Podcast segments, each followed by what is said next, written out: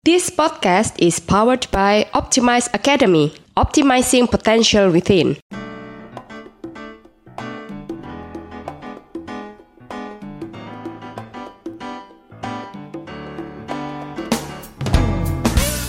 Begitu adu argumentasi, kita tidak boleh emosional.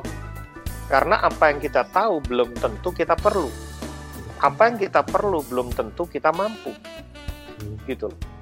Jadi banyak hal yang menurut saya milenial sini kalau di saya samarkan satu kata, beranilah keluar dari comfort zone ke war zone. Nah itu aja. Halo para Optimize People, selamat datang di podcast Optimizing You. Saya Rizky Silvanus dan di podcast ini kita akan membahas topik-topik yang bisa mengoptimalkan potensi di dalam diri kita, di dalam tim, dan di dalam organisasi kita. Hari ini kita akan melanjutkan wawancara super spesial dari episode sebelumnya, Creating Counseling and Coaching System in Your Company. Bagi yang belum mendengarkan episode sebelumnya, narasumber kita hari ini adalah seorang doktor dalam bidang Organization Behavior dari San Beda University di Manila. Beliau juga adalah pencipta dari 12 sistem Human Capital and Character Management. Beliau juga adalah pemegang rekor muri dari kategori analisa karakter melalui tanda tangan dengan peserta terbanyak.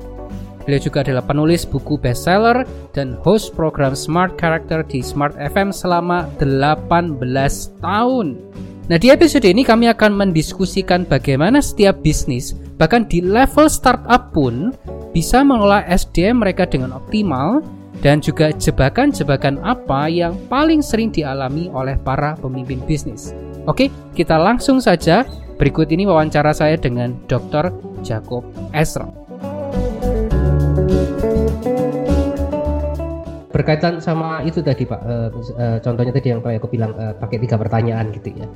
Uh, ini ini hipotesa saya. Apakah memang ada perbedaan antara teori pengelolaan SDM yang biasanya itu kan teorinya lebih banyak di, di paling enggak sebagai orang awam kami tahunya itu kan kebanyakan dicetuskan di negara superpower seperti Amerika yang sosioekonomi level pendidikannya itu berbeda dengan kasusnya kebanyakan kota di Indonesia gitu. antara antara Jakarta dengan Surabaya aja itu kan bedanya jauh apalagi dengan kota-kota yang lain gitu. jadi pertanyaan saya sekali lagi apakah apakah ada ini nggak harus tentang 12 sistem itu Pak ya tapi tentang teori pengelolaan SDM secara umum. Apakah ada perbedaan titik kritis yang harus diwaspadai antara teori-teorinya dalam tanda kutip alanya orang barat sama teori yang sebetulnya harus dikontekstualisasikan ulang untuk konteksnya Indonesia mengingat sosioekonomi yang beda. Ada dan dalam uh, pelajaran uh, oral saya itu malah pelajaran apa Pak? Sorry. Uh, dalam pelajaran organization behavior okay. itu bahkan menjadi uh, mata kuliah yang sangat penting yang disebut uh, cultural hmm. behavior. Hmm. Jadi kalau kita berbeda culture hmm. itu sudah mempengaruhi sosial ekonomi. Hmm. Kedua, berbeda values itu sudah mempengaruhi uh, kompetensi bahkan nilai-nilai kerja. Iya, Apa yeah, bedanya culture sama values? Kalau culture itu kumpulan dari beberapa values. Hmm. Ya, kalau values itu ada di dalam diri orang itu. Ya, values itu bicara mengenai belief system, apa yang buat saya boleh, apa yang buat saya tidak boleh. Hmm. Hmm. Ya. Nah, bayangkan bahwa kalau antara Cina dengan Amerika saja itu sosioekonominya beda banget. Iya, iya, iya. Ya. Jadi, kalau orang China suruh lembur itu nggak masalah orang ya. Amerika nggak mau hmm. uh, kalau orang Indonesia mau juga sih mirip orang China tapi dikat bayar sedikit juga ya ada yang mau ada yang tidak gitu. makanya disebut negara transisi hmm. tapi PricewaterhouseCoopers yang menarik Pak Eri dan hmm. rekan-rekan hmm. sekalian ya itu meramalkan 2025 Indonesia akan mengalahkan Singapura bahkan menjadi nomor satu di Asia Tenggara Asia Tenggara ya hmm, hmm, ya hmm. tidak termasuk Jepang Korea Cina enggak, Asia Tenggara mengalahkan Brunei Malaysia Vietnam. Mengalahkan ini maksudnya dalam arti apa pak? Uh, income per kapita nomor okay. satu, ya. Kedua uh, perputaran uang, hmm. ya. Ketiga total aset, ya. Dan uh, sumber daya alam Indonesia ini memang bahkan di dunia paling kaya. Iya iya. Ya, cuma tidak dikelola aja. Nah, ya, rencananya ya. ini udah lima tahun lagi nih. Iya. Walaupun tentu aja itu pasti ada unsur disparitasnya Pak ya. Jadi antara ya, pasti satu persen paling atas, 10 persen paling atas sama 90 persen sisanya gitu ya. Cuman tetap ya. aja itu akan berdampak karena uh, secara negara itu akan lebih dipercaya sama dunia internasional kurang lebih gitu ya. Ya, karena uh, survei itu dikeluarkan oleh badan yang berlisensi semacam PricewaterhouseCoopers ya orang mau dengar sih. Iya, iya. Kalau itu sampai salah kan nama baik uh, PricewaterhouseCoopers yang bermasalah. Hmm, hmm, hmm. Gitu. Jadi sosioekonomi itu uh, dipengaruhi oleh culture, kemudian values. Yang ketiga yang menarik ini, yaitu kompetensi. Oke. Okay. Jadi yang disebut kompetensi itu kan ada tiga macam ya, ada hard skill, managerial skill, kemudian soft skill. Hmm. Nah, Prof Kasali barusan ini mengeluarkan enam skill baru yang dikeluarkan setelah pandemik ini. Oke. Okay. Ya, di mana kebanyakan itu teknologi, teknologi ya tentang IT dan lain sebagainya. Ada di buku apa itu Pak? Uh, beliau nggak belum tulis di buku ya beliau baru uh, nulis apa apa bukan nulis apa itu kasih kayak video singkat begitu. Oh oke okay. bisa nanti diakses. saya bi nanti bisa saya sharekan ke Pak Eri dan bisa okay. dibagikan. Jadi yeah. empat itu bicara mengenai uh, dua bicara mengenai anti, dua bicara network, dua bicara mengenai self discipline. Ulang lagi Pak, dua ya. bicara tentang dua bicara mengenai uh, skill yang baru IT itu IT. harus. Ya IT saya nggak ingat ya hmm. yang dua itu bicara network ya.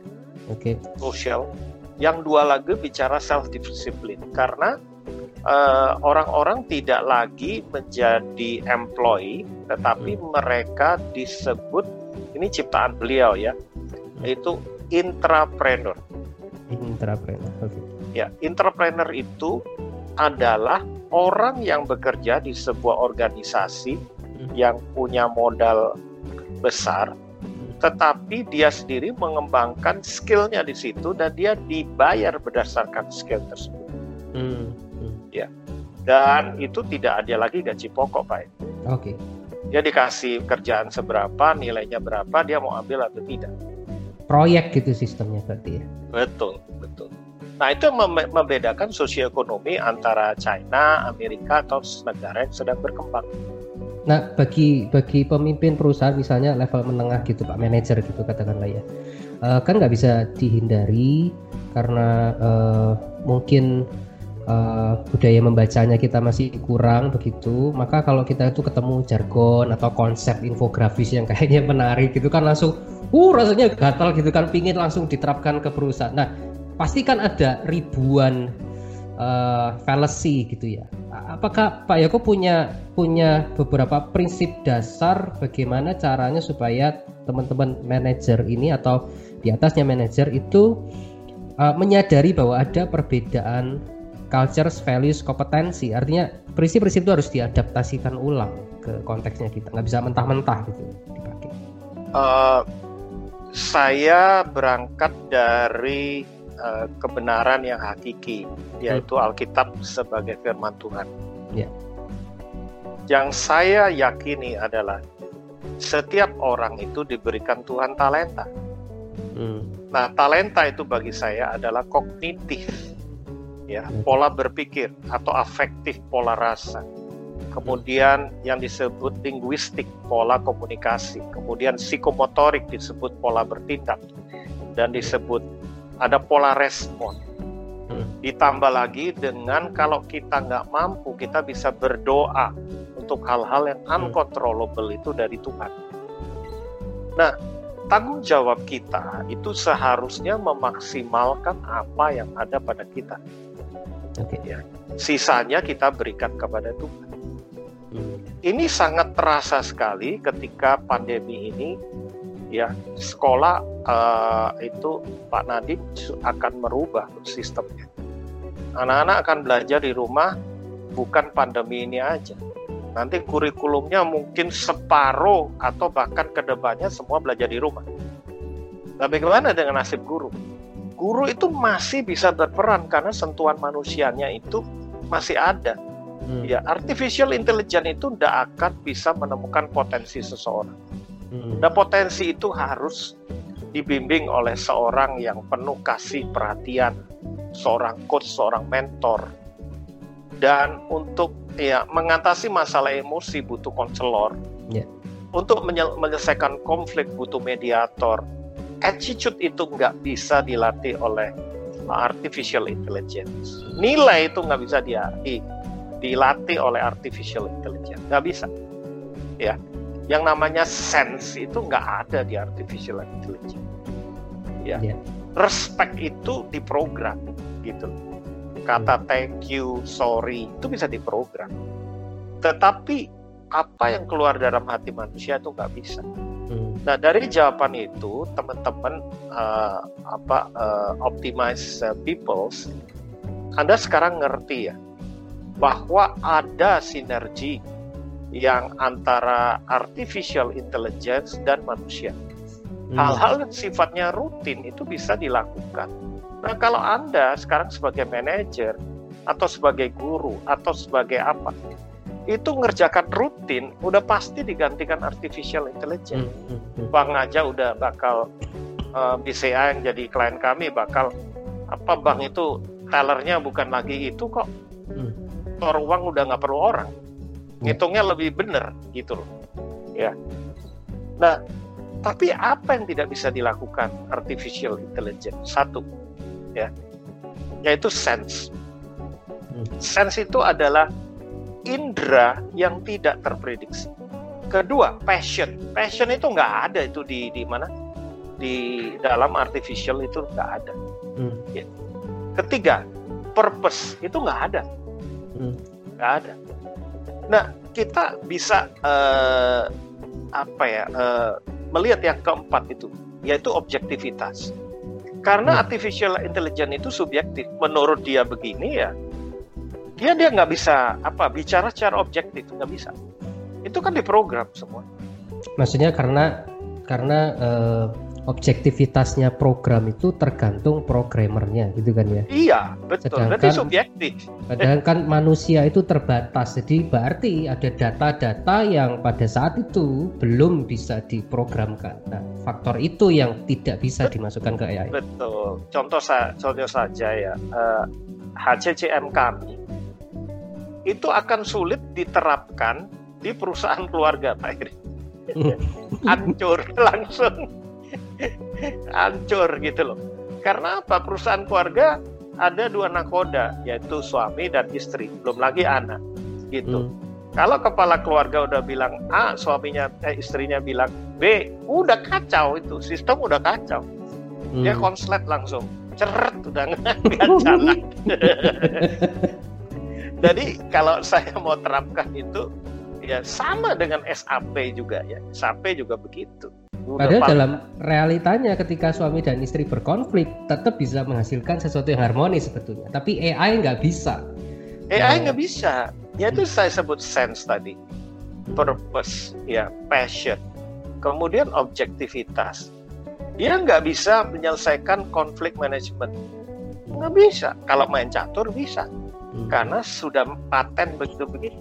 Ada aturan di mana tidak ada boundaries dan manusia kan tidak ada boundaries karena punya free will yeah. itu susah sekali ya, sampai kapan pun menurut saya jangan takut dengan artificial intelligence kalau anda bisa me, me, me, apa ya mempertajam sense anda kemudian menjaga passion anda hmm. kemudian terus memperjelas purpose anda meningkatkan objektivitas anda dan hindari apa ya kompetensi yang sifatnya bukan kreatif ya sifatnya uh, rutin gitu aja boleh enggak Pak kalau misalnya saya simpulkan begini kadang-kadang ketika uh, kita tuh tidak betul-betul paham tentang bagaimana mengelola manusia beberapa orang mungkin mengasumsikan mengelola manusia itu bukan science, jadi semacam ya dari tradisi turun temurun gitu.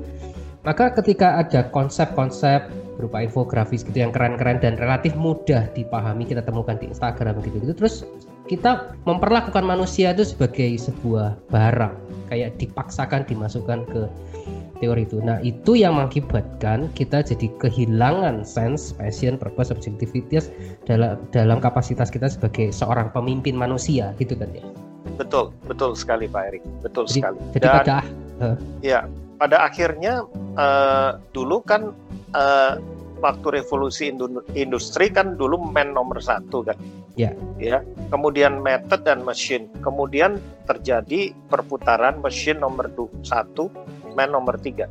Nah, saya percaya ke depannya kalau manusia dalam perilmu perilakunya itu bisa memahami apa yang tidak dilaku, bisa dilakukan oleh artificial intelligence, ya tidak hidup dalam zona nyaman terus. Yeah. Itu pasti bisa dia menguasai dan itu sudah terjadi di negara Korea misalnya, di. Jepang.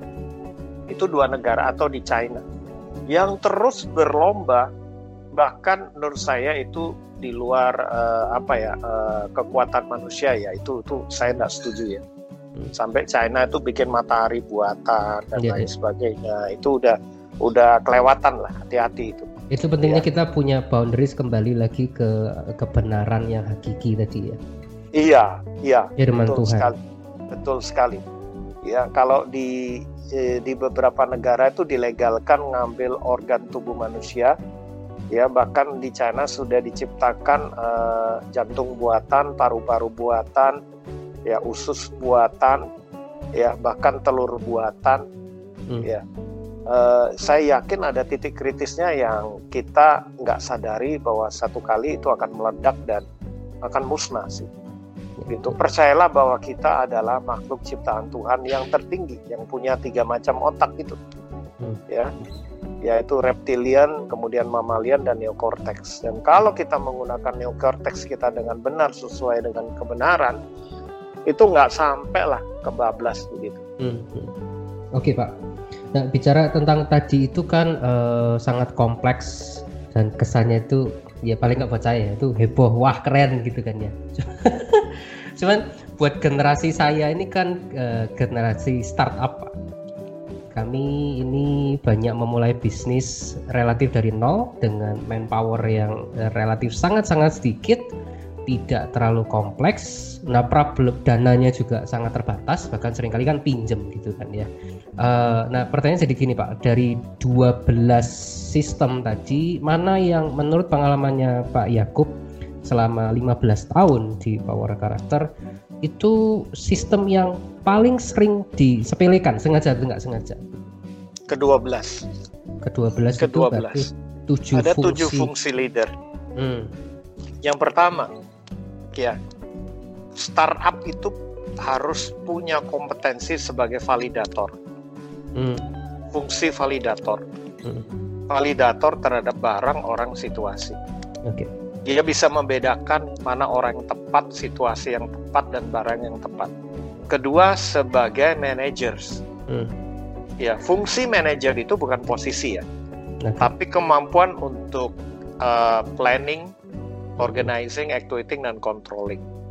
Dan ada empat ya, karena manusia itu penuh dengan konflik. Tadi yang saya sebutkan, fungsi sebagai trainer itu adalah fungsi pintu pembuka karena nggak bisa langsung coach ya hmm. nanti dari training itu langsung bisa diketahui mana yang minat mana yang tidak kemudian Arti, fungsi coach artinya orang harus tahu dulu sebelum diukur tahu dulu apa enggak, gitu. betul betul tahu paham kemudian baru bisa ahli dan berpengalaman ya ya ikutin belum taksonomi itu ya betul belum taksonomi Kemudian ada lagi yang namanya uh,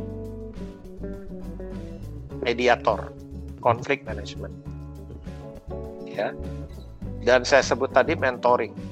Nah, mentoring itu sebetulnya life uh, management ya. Bicara life management itu kalau di kantor itu nggak bisa atau di startup pun nggak bisa kita cuma ngomong bisnis aja.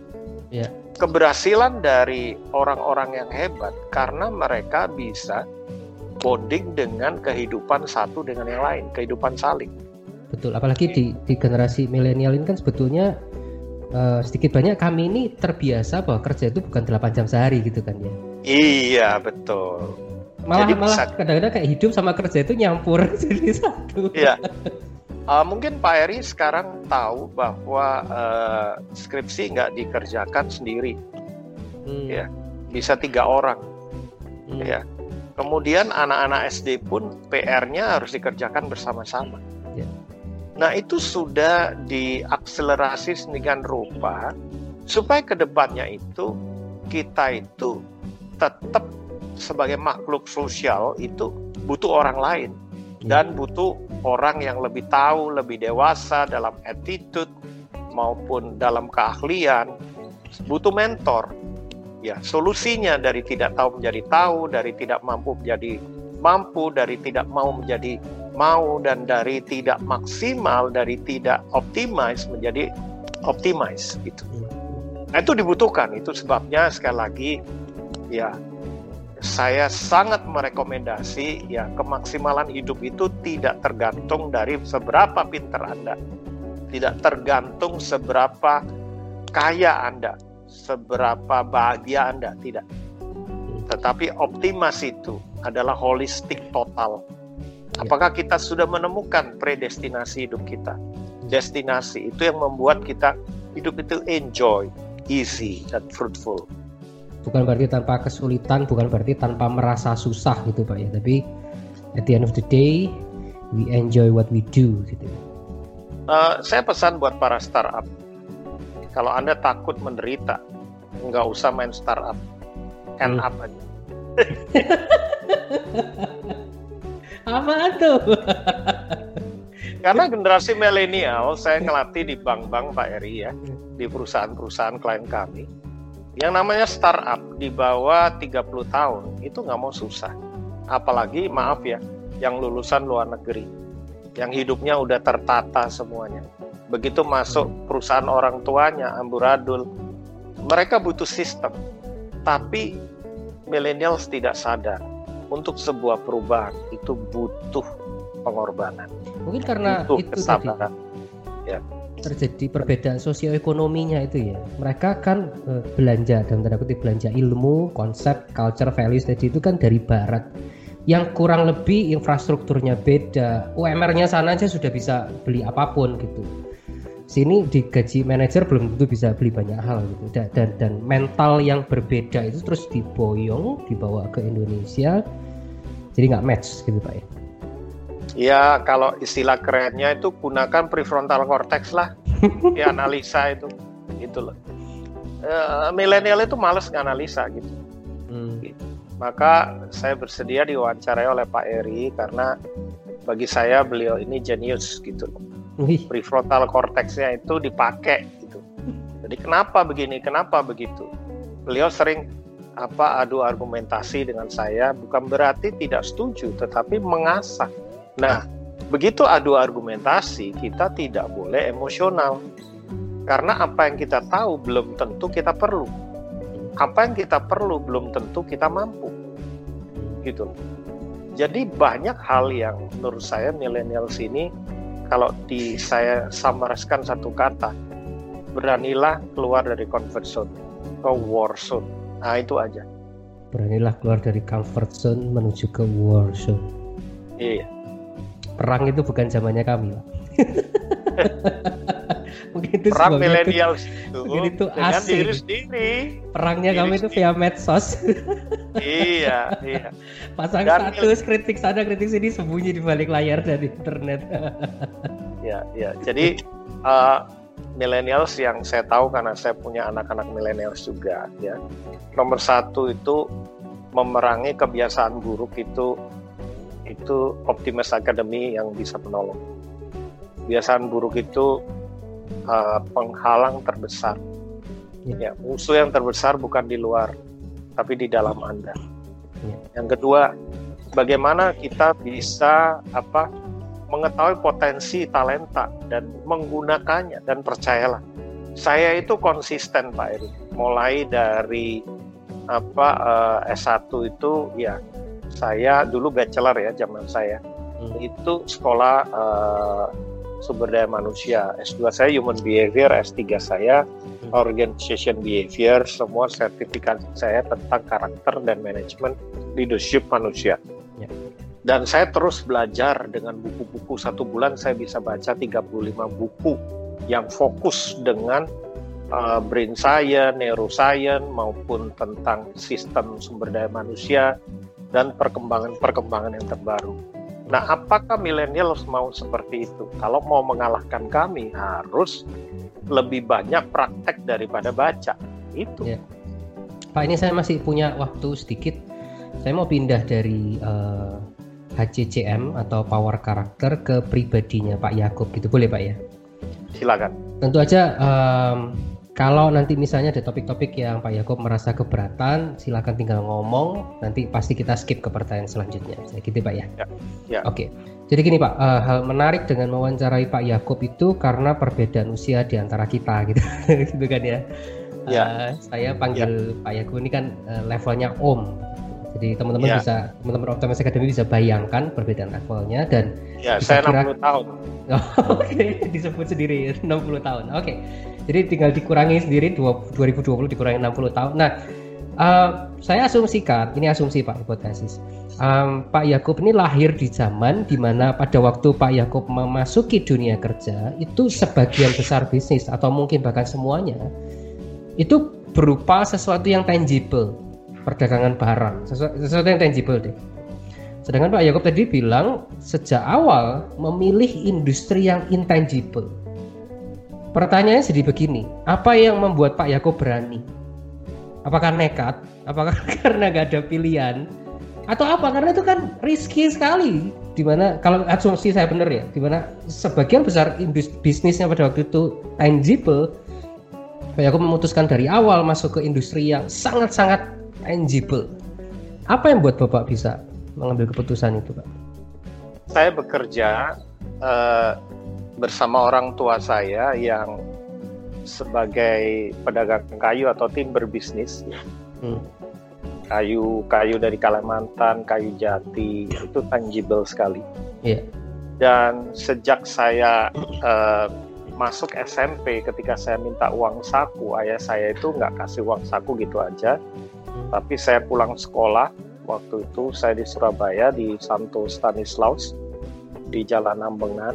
Saya masih ingat saya hanya punya satu jam untuk makan istirahat. Kemudian jam 1 sampai jam 5 saya harus bekerja. Selama 16 tahun Pak. Itu mirip kayak full day schoolnya zaman sekarang cuman bukan di sekolah tapi di dunia kerja langsung gitu ya?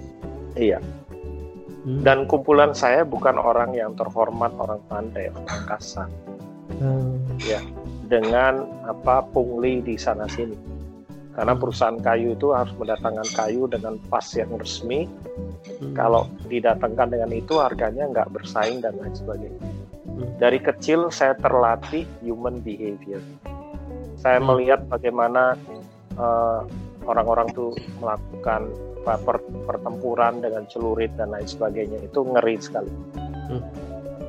saya mengalami rasa dikhianati, ditipu, di abuse dan lain sebagainya hmm. sampai uh, eh, self defense saya terbentuk hmm.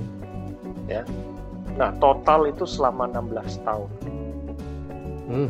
saya mempelajari bahwa talenta saya bukan di situ di situ tuh bukan di situ tuh di tangible tangible oke okay. ya saya tidak suka cita itu selama 16 tahun hmm itu usia berapa sampai usia berapa tadi, Pak? 12 tahun. sampai 28. Wih, Bapak menikah umur usia? 25. Wih. Ya. Jadi pada waktu awal pernikahan sampai 28 tahun punya anak satu saya mulai belajar ya. Uh, saya S2 kan belajar hmm. S2 itu di uh, mulai di Manila ya sebagai human behavior dan mengerti bahwa saya tuh talentanya memang di intangible. Hmm. akhirnya saya switch. Saya izin dengan orang tua saya dan saya uh, kasih perusahaan. Kayak saya itu manajer-manajer saya tinggal dan saya belajar uh, sambil bekerja saya dimentor oleh orang Singapura namanya Mr. Wee Tiang Hao ya orang Singapura selama 10 tahun masih ada pak ya atau masih ada itu dia uh, bisnisnya IPP Investment Protection Planning hmm. bisa dicek with yang how gitu di komputer ya, ya. jadi 10 tahun saya diajarin uh, bisnis intangible nah hmm. Saya bisa baca tanda tangan sampai dapat muri itu beliau guru saya. Hmm. saya masih ingat bahwa saya disuruh belajar dalam setahun itu seri, baca seribu tanda tangan. Satu hari tiga lah kurang lebih. Hmm. tapi saking semangatnya saya bayar belajar tiga ribu. Karena satu hari saya belajar 10 tanda tangan. Dan setelah setahun saya diadu saya menang. Dan akhirnya sampai hari ini saya gunakan dan waktu ditantang eh, tahun 2013 itu bagaimana kalau baca tanda tangan 300 dalam waktu satu jam saya tolak. Ketika ditawari bagaimana kalau baca tanda tangan seribu tanda tangan dalam waktu satu jam? Saya terima tantangan itu di unit saya saya bikin sistem tim kerja dan akhirnya ya syukur pada Tuhan saya dapatkan muri itu di 2016 ya. jadi uh, untuk mendapatkan destinasi menurut saya itu tidak gampang melalui jatuh bangun pengalaman waktu itu nggak ada tes-tes yang yang gimana ya. Yeah, yeah. Saya baru mengalami tes itu uh, umur 27 28 itu sama teknologi Singapura nih. Dia hmm. bilang kamu gak cocok ini kerjaan sebagai tukang kayu ini. Gitu. Padahal aku pikir kan tukang kayu itu seperti Yesus. Ya udah, akhirnya saya belajar uh, finance waktu itu. Saya belajar tentang people management, saya belajar mengenai properti, bicara mengenai leadership management, hmm. dilatih 10 tahun. Hmm. Nah, investment. Nah, Jadi sebetulnya bukan seperti kalau di kami itu kan terkenal dengan uh, semacam blindly follow your passion gitu kan, atau bahasa sehari-harinya lebih ke arah nekat. Pokoknya aku merasa sukanya sana terus sekedar ikutin apa yang terjadi di sejarahnya Pak Yakub ini sebetulnya uh, terus terang saya kalau nggak bertemu dengan mentor saya Mr. Wee itu saya mungkin masih nggak uh, tahu apakah saya ini intangible atau tangible itu sebabnya oh. penting bagi anda pendengar semua untuk anda punya mentor untuk hmm. anda punya coach ya uh, ya mohon maaf kalau saya terus-menerus promosi Optimas Academy ya karena Optimas Academy ini visi misinya jelas sekali untuk menolong orang menemukan ya eh, destinasi kehidupannya. Hmm. Itu pasti ya. Kalau Anda belum tahu ya ya follow aja gitu loh eh, produk-produk dari Optimas Academy. Saya menjadi uh, sadar bahwa saya itu bukan tangible ya ketika saya punya mentor orang Singapura. Hmm. Oke. Okay. Pertanyaan kedua, Pak. Uh, bisnisnya Bapak ini kan bisa digolongkan termasuk ke industri pengetahuan, gitu Pak ya? Ya. Nah, di negara kita harus kita akui bahwa perlindungan terhadap hak karya intelektual kita itu kan eh, nggak uh, cukup kuat cukup bikin banyak orang itu was-was untuk terjun ke industri ini gitu kan ya Nah, gimana caranya Bapak mengelola kekhawatiran dan mengantisipasi resiko pembajakan? Uh, terus terang, kalau nama perusahaan dan produk kami itu memang didaftarkan oleh direksi dan manajer saya. Hmm. Ya, tetapi uh, jangan ikutin saya. Ini jangan ikutin saya, berbahaya. Ya, hmm. saya asumsikan itu kalau untuk lukisan, saya bukan kolektor, hmm. saya pelukisnya saya itu inventor. Hmm. jadi kalau diambil ya saya kasih. Hmm. yang mau jiplak foto karakter itu banyak. Bahkan saya suruh silakan gitu. Hmm. nanti saya bikin lebih bagus lagi. Ya mungkin Pak Eri tahu uh, The Magician Reveal. Itu sampai orangnya mau dibunuh. Karena semua trik sulap dibuka semua di terakhir ternyata dia orang Chinese Amerika yang dia bilang ya Anda silakan bunuh saya tetapi tujuan saya agar apa permainan sulap ini lebih maju dan lebih bagus lagi nah hmm. saya uh, apa punya prinsip kayak gitu pak ya hmm. saya bukan copyright tapi right to copy hmm. ya. ambil saja semua modul yang saya ciptakan itu saya kasih tahu rahasianya supaya orang sukses karena saya percaya ketika orang itu sukses saya sendiri sebetulnya akan diberkati oleh Tuhan Iya, dalam dalam ranah perusahaan tetap tadi saya katakan supaya eh, apa ya perusahaan langgeng tetap ada copyright copyright yang dibuat oleh direksi saya. Tapi, Tapi saya itu pribadi, esensinya. Bukan, bukan, bukan. Ya, ketika uh, apa ya produk saya di di copy biasanya pakai nama yang berbeda sedikit kan ya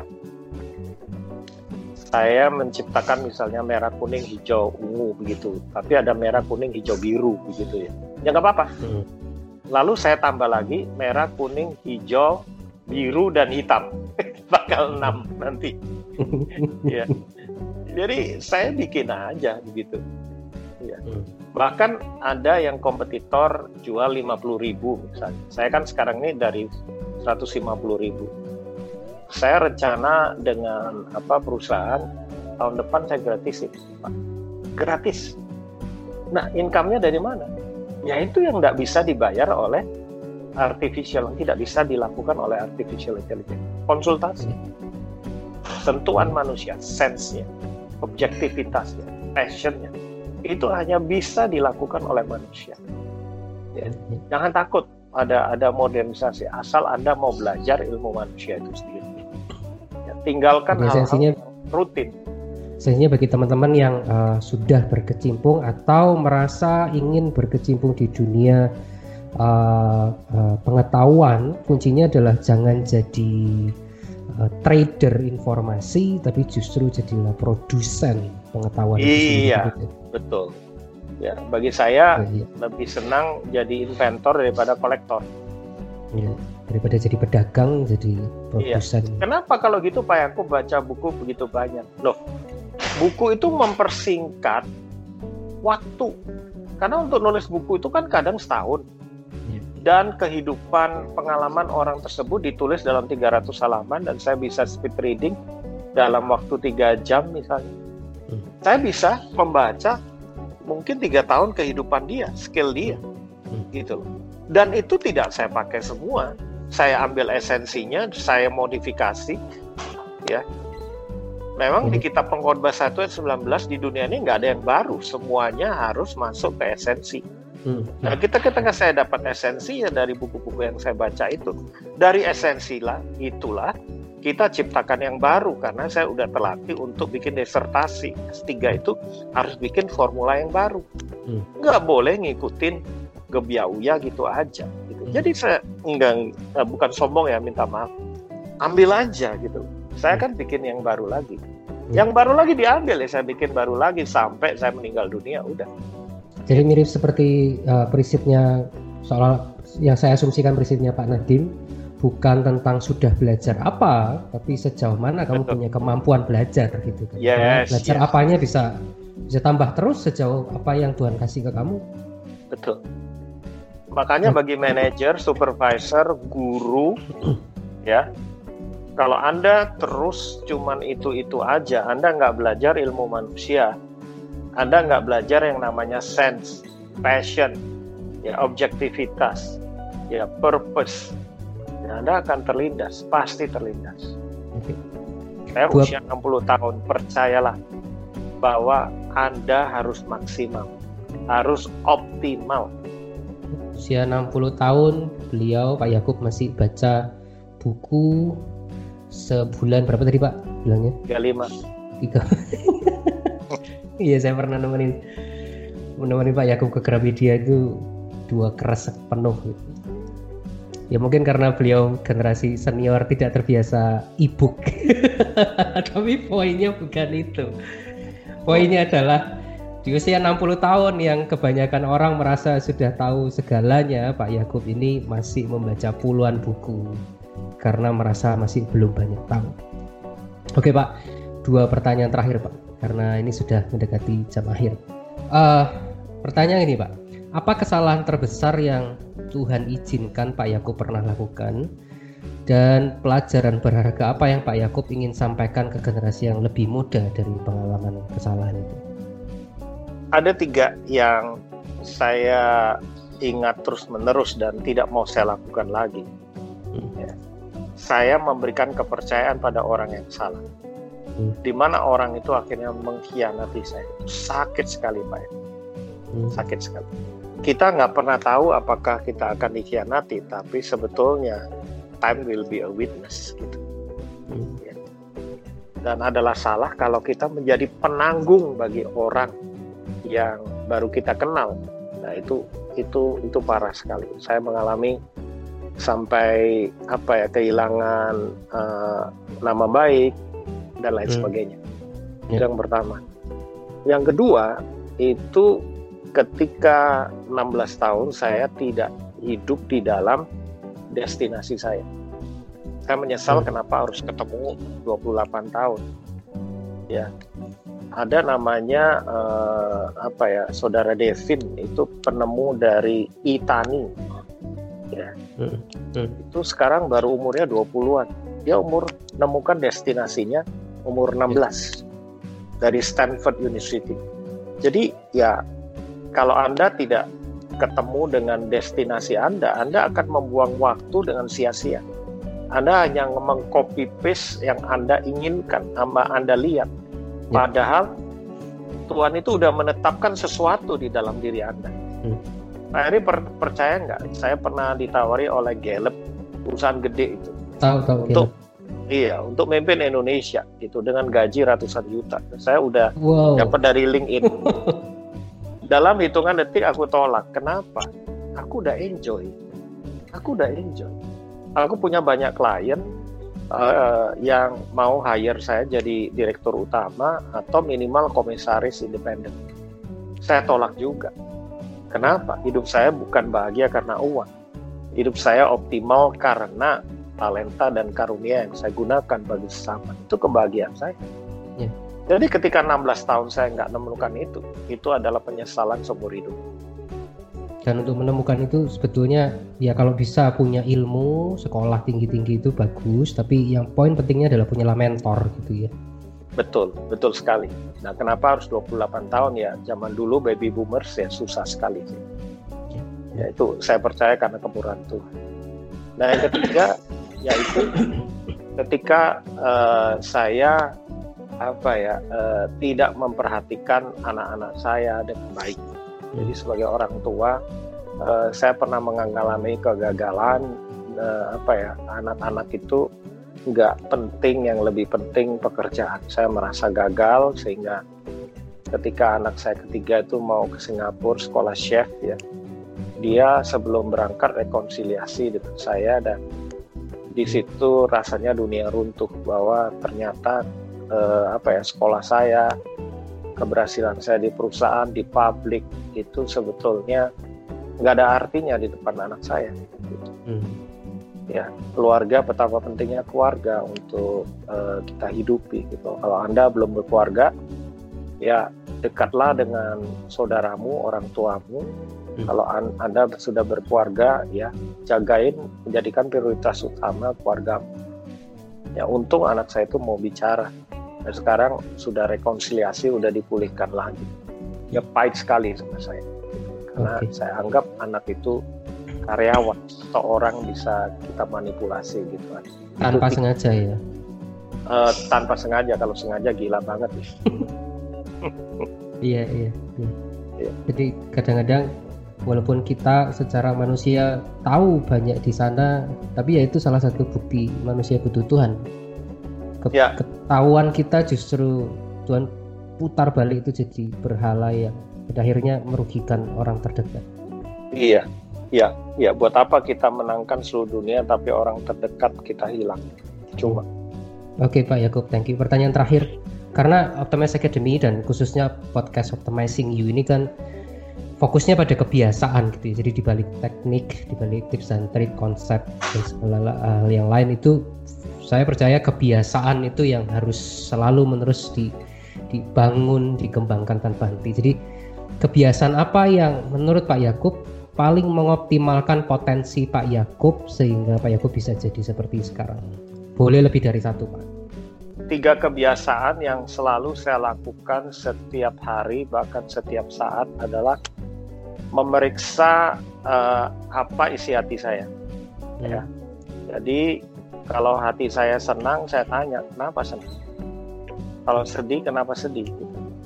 Jangan sampai kita terjerumus dalam ketidaktahuan kenapa kita senang, ketika kenapa kita putus asa dan sedih, kenapa hmm. bosan kalau itu sudah nggak ada jawabannya itu bahaya. Hmm. Ya. Hmm. ya. Jadi detox hati itu mesti siap saat. Okay. Kalau ada hal-hal yang nggak berkenan, ya detoxnya ya selain cerita, doa. Bukan setahun sekali, bukan sebulan sekali, Pak ya? Waduh, tiap hari, sehari bisa dua kali atau sekali, ya. Hmm. Dan saya selalu kolaborasi dengan putra saya yang kebetulan uh, beliau seorang psikolog. Hmm. Nah, yang kedua, saya selalu melatih uh, pikiran saya, kognitif way saya, jadi mindset saya untuk betul-betul mengarahkan kepada kontribusi ke orang lain. Karena pikiran itu selalu egois, ya. Selalu apa yang bisa saya dapat, hitung-hitungan dan lain sebagainya. Nah, untuk melatih seperti itu susah setengah mati. Kenapa? pada waktu pandemi begini perusahaan saya itu dari 21 klien tinggal tiga klien. Hmm. Nah, itu sebabnya saya harus mengasah terus pikiran saya berusaha keluar dari comfort zone dan ketika pikiran diajak keluar dari comfort zone juga hati diajak keluar comfort zone apalagi udah usia seperti tahun. saya ini. Betul. Iya, itu itu butuh apa ya? Uh, more effort. pikiran. Iya, susah sekali ya susah sekali tapi karena saya udah terbiasa selama 25 tahun terakhir ini melakukan itu uh, saya udah baca itu mungkin koleksi buku saya udah udah belasan ribu ya dan saya udah biasa untuk mempertajam pikiran saya dengan pendapat orang lain menerima kritikan atau argumentasi dengan orang lain itu kebiasaan yang uh, akhirnya membuat saya itu bisa lebih menguasai keinginan saya itu yang ketiga. Saya nggak hidup dalam uh, yang ketiga. Keinginan. Ya apa uh, keinginan saya itu saya rubah jadi kebutuhan. Hmm. Jadi saya uh, apa ya skill yang dibutuhkan adalah emotional management, uh, sharpening apa kognitif ya skill dan apa ya hidup dalam apa ya uh, kebutuhan aja. Saya butuh ke Swiss ya saya terbang ke Swiss. Saya butuh ke Inggris saya terbang ke Inggris. Ya, ya. gitu. Tapi saya nggak pernah melakukan itu tanpa sebuah alasan. Dan kalau itu tidak menjadi kebutuhan nggak lagi gitu ya, jadi itu yang saya pikir mulai dari muda pun anda bisa lakukan itu maka kedewasaan tergantung dari tiga skill yang saya lakukan terus-menerus sampai hari ini memeriksa hati setiap hari melatih kognitif untuk selalu berkontribusi pada orang lain dan melatih supaya keinginan itu harus lebih kecil daripada kebutuhan. Ya betul. Oke Pak Yakub, uh, kalau ada teman-teman optimis people yang ingin menghubungi Power Karakter atau Pak Yakub secara pribadi yang mana pun itu ke mana Pak? Lewat apa? Ke mana? Uh, kami ada website yang sudah di apa update oleh tim kami hmm. yaitu uh, powercharacter.com powercharacter.com bahasa Inggris pak ya karakternya itu ya iya ya itu nyambung semua powercharacter.com okay. kemudian uh, ini bahasa Indonesia ya? Uh, iya itu bahasa Indonesia. Okay. kemudian kalau email saya dr.ezra@yahoo.com dr.ezra ezra ya at yahoo.com at yahoo.com oke terima kasih banyak Pak Yakob atas waktunya nggak terasa ini hampir dua jam ya ya thank you very much thank you waktunya oke sampai ketemu lagi Pak Yakob God bless ya sukses buat Optimize Academy dan Optimize People always right response. Okay. Thank you Pak Yakob. Bye. Bye.